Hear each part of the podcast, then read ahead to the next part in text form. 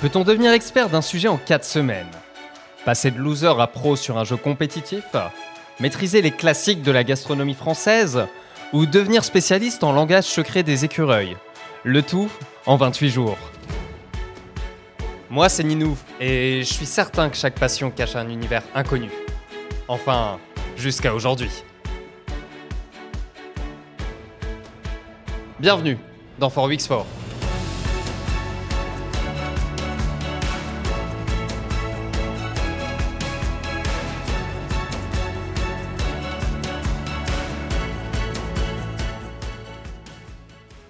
K-Corp, Faker, Rocks Tigers, Adam, Zeus.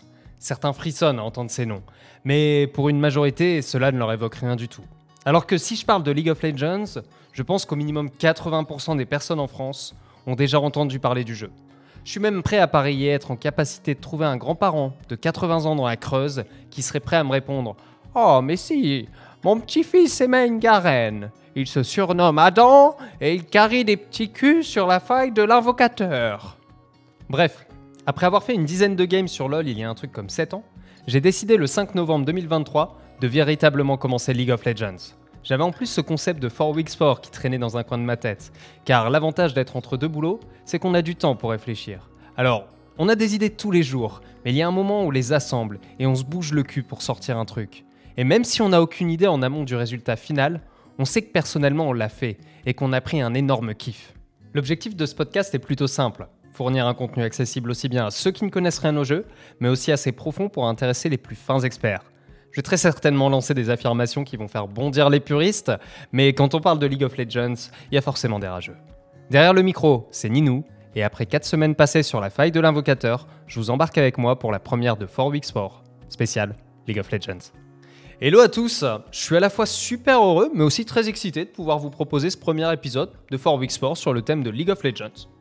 Comme précisé dans l'intro, ça fait maintenant 4 semaines que je me suis mis à jouer à LoL, avec l'idée de réaliser en parallèle la ligne directrice et le contenu pour ce premier épisode de 4 Weeks Sport. Alors je vais peut-être vous décevoir, mais je suis pas passé de débutant des enfers à joueur pro qui peut anticiper chaque mouvement de l'équipe adverse en 4 semaines. Donc je préfère vous l'annoncer de suite, cet épisode ne détient pas la recette miracle pour devenir pro player. Nous allons plutôt nous recentrer sur une analyse fine autour de l'origine et du développement de LoL, dans l'objectif d'avoir toutes les cartes en main pour répondre à une grosse question, un peu putaclic. Est-ce que League of Legends peut devenir le sport le plus populaire du 21e siècle? Ok, pour ceux qui pensaient être au niveau 0 sur League of Legends, je vous propose de commencer par une explication plutôt simple des bases du jeu. League of Legends, qui est souvent abrégé en LOL, est un jeu vidéo en ligne de type MOBA, qui est développé et édité par Riot Games. Publié en 2009, il est tout simplement devenu l'un des jeux en ligne les plus populaires au monde. Dans League of Legends, deux équipes de 5 joueurs s'affrontent sur une carte qu'on appelle la faille de l'invocateur. Chaque joueur contrôle un champion parmi plus de 150 choix différents, chacun ayant ses propres compétences, ses rôles dans l'équipe. L'objectif principal du jeu est de détruire le nexus de l'équipe adverse qui est situé dans leur base. Le jeu se déroule sur une carte divisée en trois voies principales, la voie du haut, du milieu et du bas, avec une jungle entre elles. Les joueurs doivent détruire les tourelles ennemies le long de ces voies, tuer les monstres qui se dressent sur leur chemin, gagner de l'or, de l'expérience, et coopérer avec leur équipe pour vaincre les champions adverses. En résumé, LoL c'est un jeu en ligne compétitif qui combine stratégie, compétences individuelles et jeu en équipe. Alors, pour être certain que vous puissiez bien comprendre les bases de LoL, j'ai demandé à ChatGPT de nous fournir une description humoristique du jeu. Et je pense vraiment que personne n'est prêt pour cette pépite. Bienvenue dans l'univers loufoque de League of Legends, où les champions sont plus capricieux que des chats et où les parties sont aussi imprévisibles que la météo en Bretagne.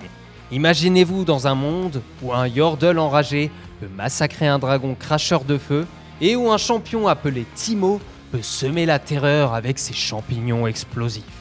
C'est un peu comme si Mario Kart avait rencontré le Seigneur des Anneaux, mais avec moins de karting et plus de sorts magiques. Attendez-vous à des rebondissements, des retournements de situation et des moments épiques, dignes d'un film d'action hollywoodien. Et ne vous inquiétez pas, si vous ne comprenez pas tout dès le début, même les vétérans de LoL ont encore du mal à tout saisir. Pour finir, Gardez à l'esprit que dans League of Legends, il y a deux types de joueurs. Ceux qui ont été tués par un Timo et ceux qui le seront. Bonne chance et que les champignons soient avec vous. Bon, après 5 minutes d'introduction beaucoup trop longue, est-ce qu'on commencerait pas par creuser l'origine de LoL? Début des années 2000, le studio Blizzard est déjà en train de marcher sur l'univers du jeu vidéo. Avec des nouveaux records de vente pour Diablo 2, les Américains lancent en 2002 le nouvel épisode de leur jeu de stratégie en temps réel, Warcraft 3. Pour ceux qui n'ont jamais joué à cette pépite, on prend des jeux comme Age of Empires ou StarCraft et on les combine avec l'univers de World of Warcraft. Deux ans avant le lancement du très célèbre MMORPG du même nom, Blizzard connaît son plus gros succès avec Warcraft 3. 1 million de copies vendues dès le premier mois et le titre de meilleur jeu PC de l'année. Avec ce titre, Blizzard consolide sa communauté autour d'un univers qui marquera les fondements de WoW. Si vous êtes toujours là, je vous explique de suite comment l'idée de génie derrière League of Legends était initialement dans les mains du plus grand studio de jeux PC de l'époque. En 2003, Blizzard sort son extension de Warcraft 3 avec The Frozen Throne.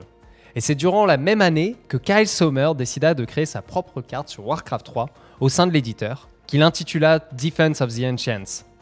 Le principe est plutôt simple. Deux équipes, composées de plusieurs joueurs, s'affrontent pour détruire un bâtiment dans la base adverse qui s'appelle The Ancient. Chaque joueur incarne un héros et récupère tout le long de la partie de l'expérience, des golds, afin de dominer en équipe les adversaires sur la carte. Ça devrait vous rappeler quelque chose là. D'ailleurs, si on prend les premières lettres de Defense of the Ancients, ça nous donne Dota. Et si vous êtes en train d'écouter ce podcast, c'est que vous avez certainement une connexion Internet. Donc si vous êtes un peu curieux, je vous invite à aller dans Google Images, vous tapez Defense of the Ancient Map, et maintenant, dans un nouvel onglet, vous comparez avec League of Legends Map.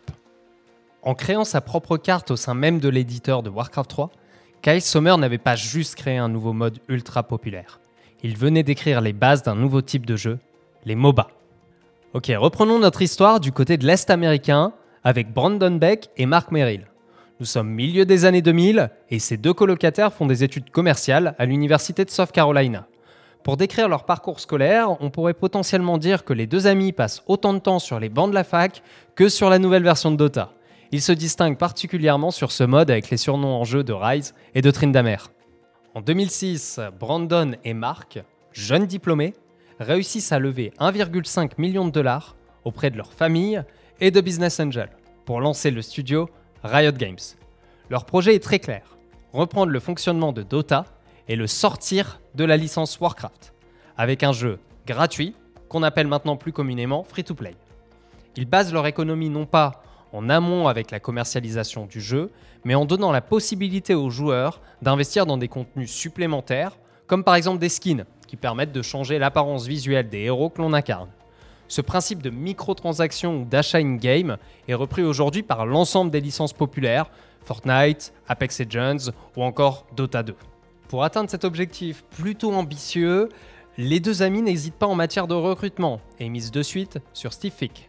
Surnommé Ginzo, il est l'un des principaux fondateurs de Dota All Stars, qui était considéré à l'époque comme la meilleure version de Dota.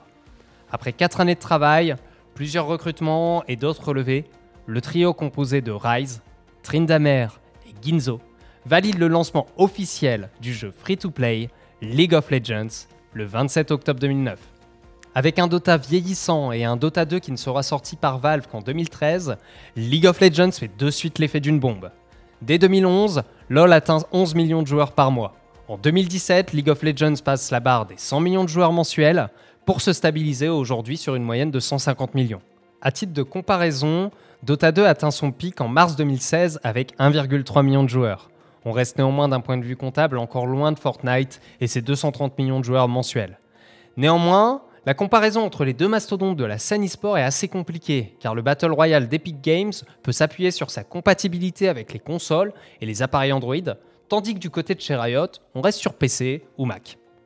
Aujourd'hui, le studio Riot Games compte plus de 2500 employés, avec un revenu annuel de 1,5 milliard de dollars et une stratégie focalisée sur trois axes.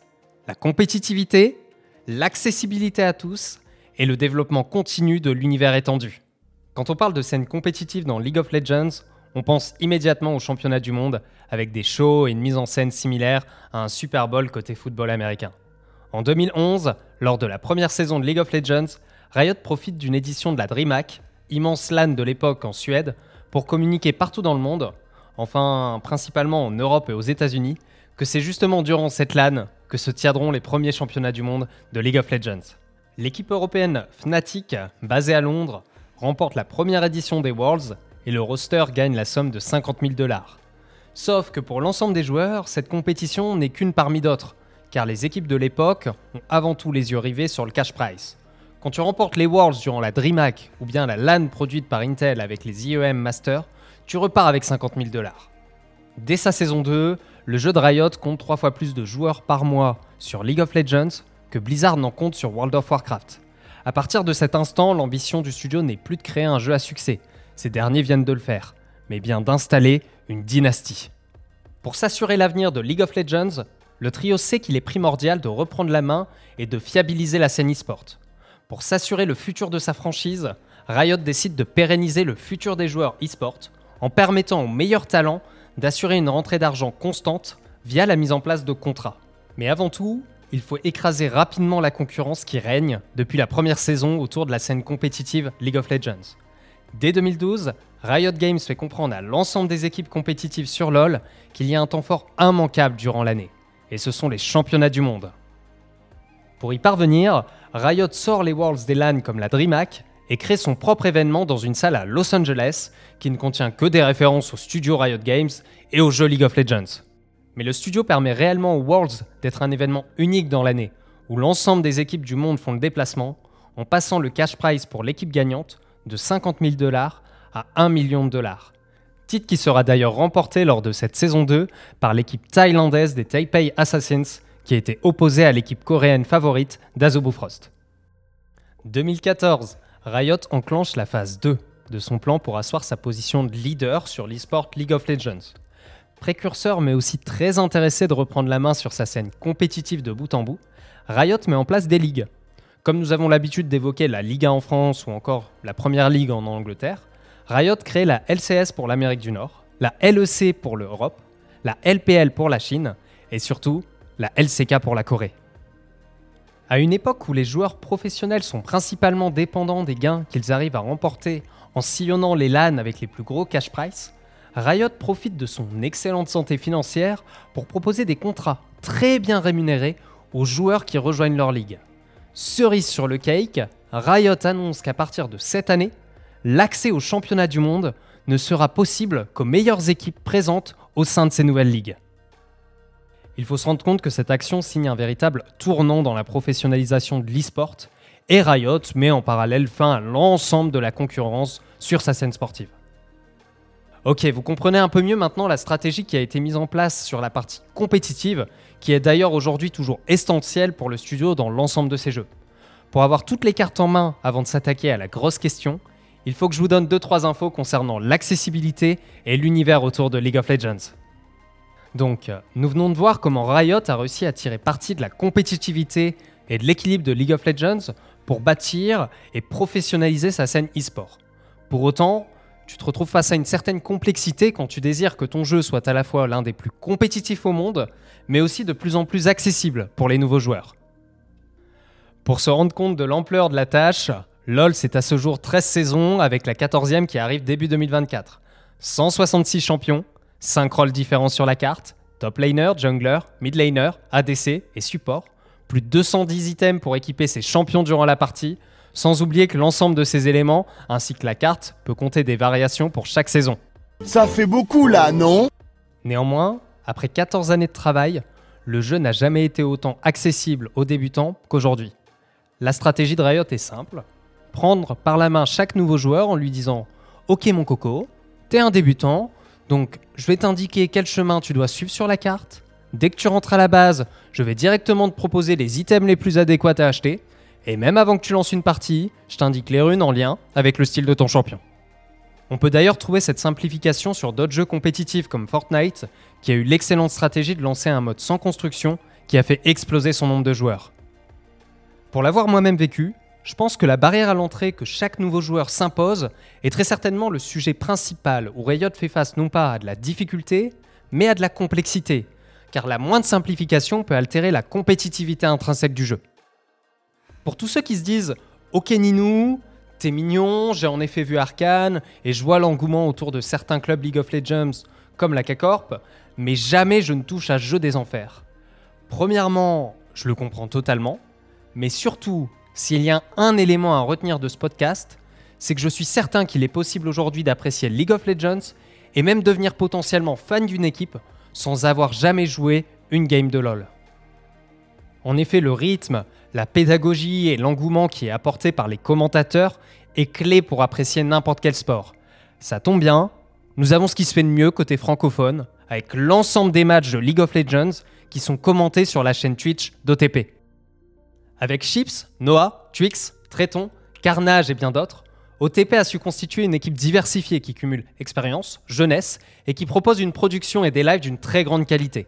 Même s'ils continuent d'atteindre des records d'audience, ils ont la force de ne pas se prendre au sérieux, de rester naturels, et cela crée forcément une attache directe. Qu'importe le sport, suivre et être passionné par une scène compétitive se fait forcément par la force des commentateurs. Preuve en est, le débat depuis des années quand on regarde un match de l'équipe de France sur TF1 se porte avant tout sur le duo de présentateurs. Car même si on ne comprend pas tout ce qui se passe à l'écran, les commentateurs sont les principaux acteurs qui vont nous permettre d'être portés ou non par un match. Preuve en est, je suis certain que si je suis à ce jour passionné de basket, c'est parce que j'ai eu la chance de voir des matchs commentés par Georges Eddy ou encore par Jacques Monclar. Des personnes habitées depuis des années par leur passion et qui transmettent à travers l'instant d'un match cette vibrance qui les anime et qui permet de porter avec eux l'ensemble des téléspectateurs. Cette puissance des commentateurs qui m'a rendu dingue de basket, eh bien je la retrouve au sein des cases de l'équipe OTP sur Twitch. Je ne peux donc que vous inviter à mettre de côté vos idées reçues et tenter l'expérience. Enfin, pour avoir l'ensemble des clés pour comprendre l'impact de LoL, on est obligé de prendre deux minutes pour creuser l'univers créé par Riot Games et évoquer les histoires qui s'écrivent depuis le lancement du studio par Brandon et Mark en 2006. Côté jeux vidéo tout d'abord, on a bien évidemment League of Legends qui compte 150 millions de joueurs par mois et qui est encore aujourd'hui le succès majeur du studio. Néanmoins, dès 2019, année notable pour le studio avec les 10 ans de sa licence phare, Riot annonce la sortie d'un nouveau mode de jeu, Teamfight Tactics. On garde le même univers, les mêmes champions, mais on sort totalement du MOBA pour créer un véritable jeu d'échecs dynamique, gratuit, qui compte aujourd'hui 33 millions de joueurs par mois, et je dois bien l'avouer, incroyablement addictif. 2020, Riot prend le défi de lancer son premier FPS avec Valorant. Ce jeu de tir à la première personne a été de suite vu par la communauté comme un mixte entre le classique Counter-Strike et le plus déjanté Overwatch. De suite, Valorant amène la compétitivité, l'attractivité et la nouveauté qui commençait peut-être à manquer à la scène FPS. Pour ce coup, Riot ne reprend pas l'univers League of Legends, mais construit une nouvelle histoire avec de nouveaux personnages. Toujours basé sur un modèle free-to-play, Riot publie encore une pépite qui compte une moyenne de 28 millions de joueurs mensuels. En combinant ces trois licences phares, Riot Games compte sur ses serveurs plus de 200 millions de joueurs par mois. Et comme vous vous en doutez, le studio n'a pas prévu de s'arrêter là. Après avoir révélé la sortie pour très certainement la fin d'année 2024 de son jeu de combat intitulé pour l'instant Projet L, de nombreux bruits de couloir nous laissent entendre qu'un projet plus grand se construit. En effet, Riot aurait l'ambition de sortir potentiellement pour 2026 leur MMORPG basé sur l'univers de League of Legends. Le jour où le studio confirme cette ambition, on sera certainement sur la plus grande attente dans l'univers du jeu vidéo. Pour terminer, comment ne pas parler de 2021 et de la sortie sur Netflix de la saison 1 d'Arcade? Réalisé par le studio d'animation français Fortiche, qui porte d'ailleurs très bien son nom, on explore les origines des champions emblématiques comme Jinx et Vi, ainsi que les conflits et les intrigues de Piltover et Zone, deux régions de Runeterra. Si vous n'avez pas encore vu la série, vous appuyez sur le gros bouton pause, vous allez squatter l'abonnement Netflix que vous avez fait acheter à vos parents alors qu'ils ne savent même pas comment accéder à l'application sur leur télé et vous regardez de suite cette pépite. Point positif, même en n'ayant aucune connaissance de l'univers League of Legends, vous allez forcément accrocher. Et ça peut d'ailleurs être une excellente porte d'entrée pour basculer ensuite sur le jeu ou sur les streams d'OTP avant la saison 2 pour novembre 2024. J'aurais tellement voulu vous parler de comment Riot propose depuis des années les cérémonies d'ouverture les plus incroyables de l'ensemble des événements sportifs dans le monde, creuser l'histoire de Faker et comprendre pourquoi ce dernier est vu depuis bientôt 10 ans comme un dieu en Corée, ou bien même vous mettre dans les présentations de l'iconique commentateur coréen surnommé Caster Jones et s'apercevoir que même si on n'y connaît rien en coréen, ce gars sait parfaitement comment vous faire vibrer dès l'arrivée des équipes sur scène. Mais bref, je pense qu'on a tous les éléments maintenant pour lancer l'analyse fine. On s'attaque maintenant au cœur du sujet, avec une grosse question. League of Legends peut-il devenir le sport le plus populaire du 21e siècle? Avant tout, reprenons quelques chiffres. Selon la FIFA, on compte en 2022 265 millions de footballeurs associés à une fédération et 1 milliard de joueurs de foot occasionnels sur l'année. En comparaison, on estime à 800 millions le nombre de personnes qui jouent au volleyball sur un an et à 400 millions pour le basket. Donc, quand on évoque les 150 millions de joueurs par mois sur League of Legends, on fait un petit rapproché des 400 millions de personnes qui touchent la balle orange sur l'année. Mais un coefficient encore immense existe avec le football, qui est encore aujourd'hui considéré comme le sport avec la plus grande portée mondiale. Pour autant, 150 millions de joueurs par mois, cela implique une régularité. Et même si les communautés Discord ne sont pas comptées comme des clubs, je suis certain que l'écart est bien moindre que ces chiffres bruts. En effet, il n'est pas possible de comparer dans l'e-sport le nombre de licenciés comme cela peut être fait dans les autres sports. Néanmoins, malgré un rapproché intéressant de League of Legends d'un point de vue statistique, plusieurs sports populaires gardent un matelas d'avance très confortable. Mais ce qui fait la popularité d'un sport n'est pas uniquement son nombre de pratiquants, mais aussi bien sa fanbase et son nombre de supporters. Commençons par s'intéresser aux chiffres de la finale des championnats du monde 2019 de League of Legends. Je regarde ces chiffres car de 1, la finale se déroulait à Paris, à l'Accor Hotel Arena. De 2, il y avait une équipe européenne en finale avec les G2 Esports mais surtout car il s'agit des dernières finales où Riot nous a donné son estimation sur le nombre de viewers dans le monde.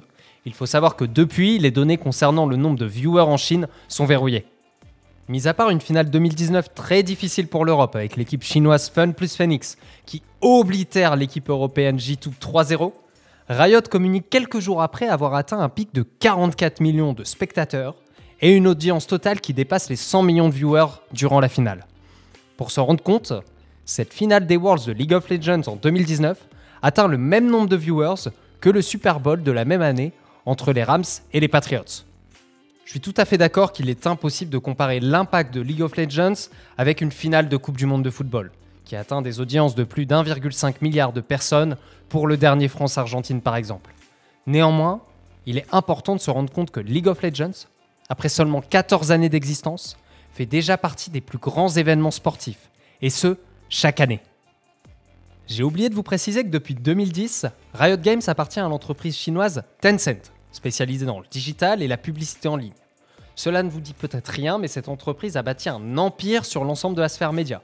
Côté jeux vidéo, Tencent détient aujourd'hui 100% des parts de Riot Games, mais Tencent est aussi derrière le studio Supercell, qui a développé par exemple Clash of Clans ou encore Clash Royale. Et ce n'est pas tout.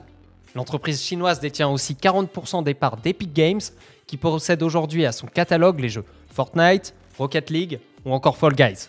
Si vous êtes curieux, je vous laisse regarder aussi l'impact de la société dans le cinéma, la musique ou encore l'e-commerce. Malgré une stabilité de la scène compétitive depuis plusieurs années et des championnats du monde qui rayonnent sur le monde entier, c'est avant tout le studio Riot Games et par conséquent l'entreprise Tencent qui a profité de ce succès, et non directement les clubs. En effet, on mesure aujourd'hui la fragilité économique de plusieurs structures e-sport, avec de nombreuses spéculations financières sur ces dernières entre 2017 et 2019, et des valorisations qui ont pu atteindre jusqu'à plus de 15 fois le chiffre d'affaires des clubs.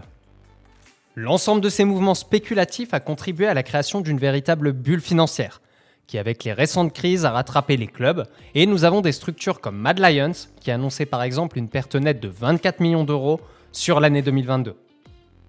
Même si le studio se porte extrêmement bien, Riot et Tencent savent qu'ils ne peuvent continuer à croître et développer leurs futurs projets si les clubs iconiques ne peuvent consolider un modèle financier stable. Il faut savoir qu'avec l'intégralité des matchs diffusés sur des plateformes comme Twitch ou YouTube, les structures ne peuvent compter sur des redevances télé qui sont dans le sport la principale rentrée d'argent des clubs. De plus, à part lors de certains événements, l'e-sport ne possède pas non plus un modèle économique régulier qu'on peut avoir avec les stades via la vente de places. Pour les clubs d'e-sport, les principaux apports se font grâce aux investisseurs, au sponsoring et avec le merchandising, qui est la vente de maillots ou de vêtements en lien avec le club. Toujours côté finance, la création de cette micro-bulle financière via des levées de fonds de plusieurs dizaines à plusieurs centaines de millions d'euros a entraîné une véritable chasse au talent, en proposant des salaires toujours plus élevés. Cette situation que nous connaissons trop bien dans de nombreux sports peut s'avérer très dangereuse et créer de l'instabilité pour l'ensemble des équipes du monde. Riot a d'ailleurs récemment décidé de s'inspirer de ce qui a été mis en place en NBA ou même plus récemment en F1, en imposant dans chaque ligue la mise en place d'un salary cap. Même si certaines équipes ont des moyens très importants, les rosters de chaque ligue sont maintenant soumis à un plafond budgétaire que les équipes ne peuvent plus dépasser. En parlant NBA, je vous glisse une petite anecdote. En pleine crise Covid, la NBA et LOL sont les deux sports à avoir maintenu leur scène compétitive avec la mise en place d'une bulle sanitaire. Le but n'est pas de rentrer dans le débat si cette action était oui ou non une bonne idée, mais simplement d'illustrer le niveau de professionnalisme et aussi en profiter pour parler un petit peu NBA. En plus d'un savoir-faire et d'une véritable patte pour la création d'événements, la scène League of Legends et ses clubs peuvent compter sur le soutien et le positionnement d'une communauté loyale et investie dans son développement. Ainsi, quand des États comme les pays du Golfe identifient l'e-sport comme un véritable enjeu de soft power, comme peut l'être le football ou la F1, et décident de mettre en place une stratégie agressive sur différents jeux comme League of Legends, la communauté dit non. Cette dernière se dresse contre l'idée de camoufler une politique plus que controversée et annihile pour le moment cette stratégie, avec en plus de nombreuses figures de la scène qui n'hésitent pas à prendre la parole pour s'opposer à l'e-sport washing. Contrairement à de nombreux autres sports, est-ce que l'e-sport pourrait être ce village d'irréductibles gaulois prêt à exposer à la lumière ses stratégies de soft power? Malheureusement, il est encore beaucoup trop tôt pour pouvoir faire ce constat, mais on remarque déjà que la communauté et la génération derrière l'e-sport n'est pas prête à mettre de côté ses convictions. Avec des clubs iconiques comme T1, KT Roadster, G2 ou encore la K-Corp, il est très facile pour chaque spectateur de de suite s'identifier à un club et de découvrir et suivre son histoire. Malgré tout, la volatilité de nombreuses structures due principalement aux enjeux économiques mais aussi au non-rattachement géographique à une ville, pourrait créer un plafond de verre et nous faire penser que nous avons atteint un palier potentiellement intrinsèque au modèle actuel. Pour autant, League of Legends évolue, et des clubs comme la K-Corp entendent bien exploser tous les plafonds, en n'hésitant pas à être les premiers sur certains sujets dans l'objectif de faire évoluer leur structure, mais aussi permettre au modèle de progresser. À l'occasion du KCX3, la Carmine a annoncé qu'elle sera en 2024 la première équipe européenne a compté son propre stade, avec la rénovation des arènes de l'Agora d'Evry qui comptabilise 3000 places. De plus, des mesures en France comme l'alignement de la TVA des événements e-sport sur celle des concerts et des rencontres sportives, avec une TVA qui passe enfin de 20% à 5,5% pour la billetterie, étaient très attendues.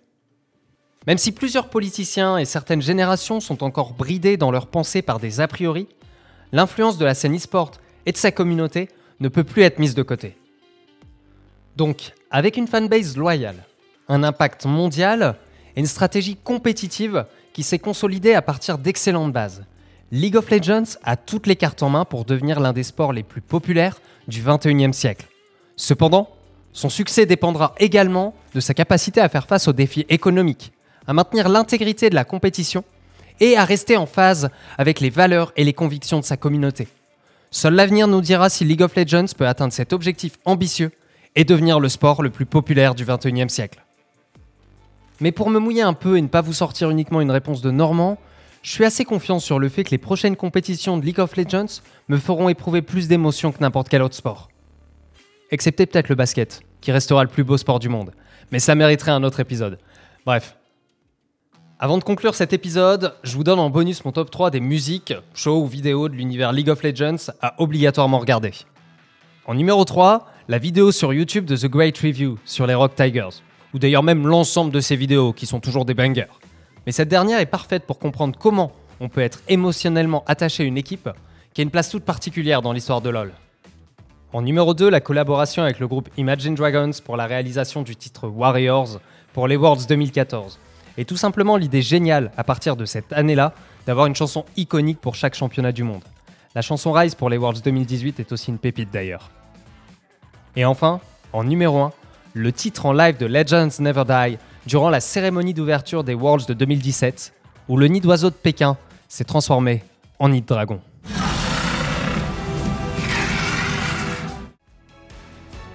Pour conclure ce premier épisode de 4 Weeks 4, nous avons une reprise de la scène compétitive League of Legends fin janvier 2024. Nous aurons aussi d'ailleurs les rollsters des équipes courant décembre, mais nous avons surtout, pour nous français, l'arrivée de la K-Corp sur la scène européenne en LEC, qui peut être un peu considérée comme la Ligue des champions de League of Legends. Et la dernière grosse info d'ailleurs concerne les Worlds 2024, avec une finale à Londres, et donc très certainement des phases qualificatives en France, soit une saison 14 de League of Legends qui s'annonce déjà complètement folle. D'ailleurs, si vous avez la volonté de faire une game League of Legends avec un main Amumu Jungler, mon pseudo est Ninu hashtag 1390, si vous avez des retours ou désirez continuer à débattre autour du sujet, on se retrouve sur Twitch ou sur Insta, ni stream pour me retrouver. Sinon, je vous dis à la prochaine pour un nouvel épisode de 4 Weeks 4 qui s'annonce bien évidemment Pixel. Je remercie d'avance ceux qui partageront cet épisode. Allez, tchuss, c'était Ninou.